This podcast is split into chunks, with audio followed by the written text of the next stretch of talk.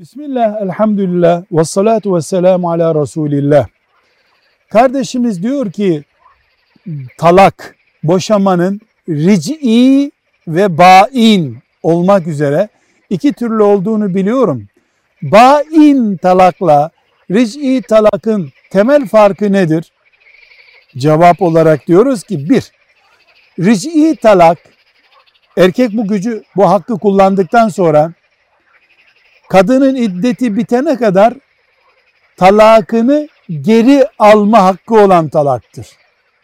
Ve bu arada kadının nafakası da devam ediyordur. 2, 3, eşlerden biri o iddet süresince, reci talakın iddeti süresince öldüğü zaman mirasçı olur öbürüne. Bain talakta ise bunlar yoktur. Velhamdülillahi Rabbil Alemin.